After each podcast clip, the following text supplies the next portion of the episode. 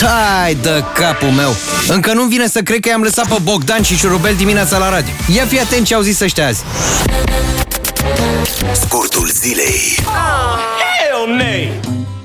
Viața e plină de dragoste, iar dragostea schimbă oameni.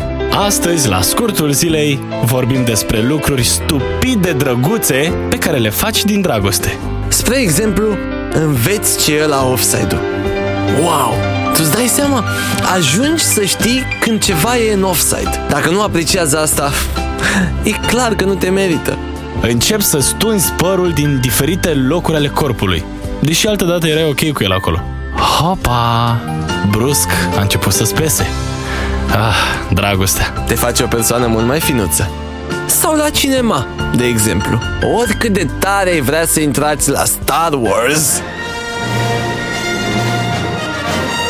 luați bilete la poveste de dragoste cu Dragoș Bucur. Și îți place. Și e ciudat că îți place. Dar nimic nu e ciudat atunci când iubești. Bă, nu pot să cred tu te-ai îndrăgostit, mă? Nu? Ai fost, ai fost cu Iulia la... Ai fost la poveste de dragoste cu... Da? Și? S-a îndr- bă, s-a... Bă, s- s-a îndrăgostit și Rupel! Da, mă, dai, stă bine lui Dragoș Bucur cu Băi, părul și lung. Rupel! Scurtul zilei.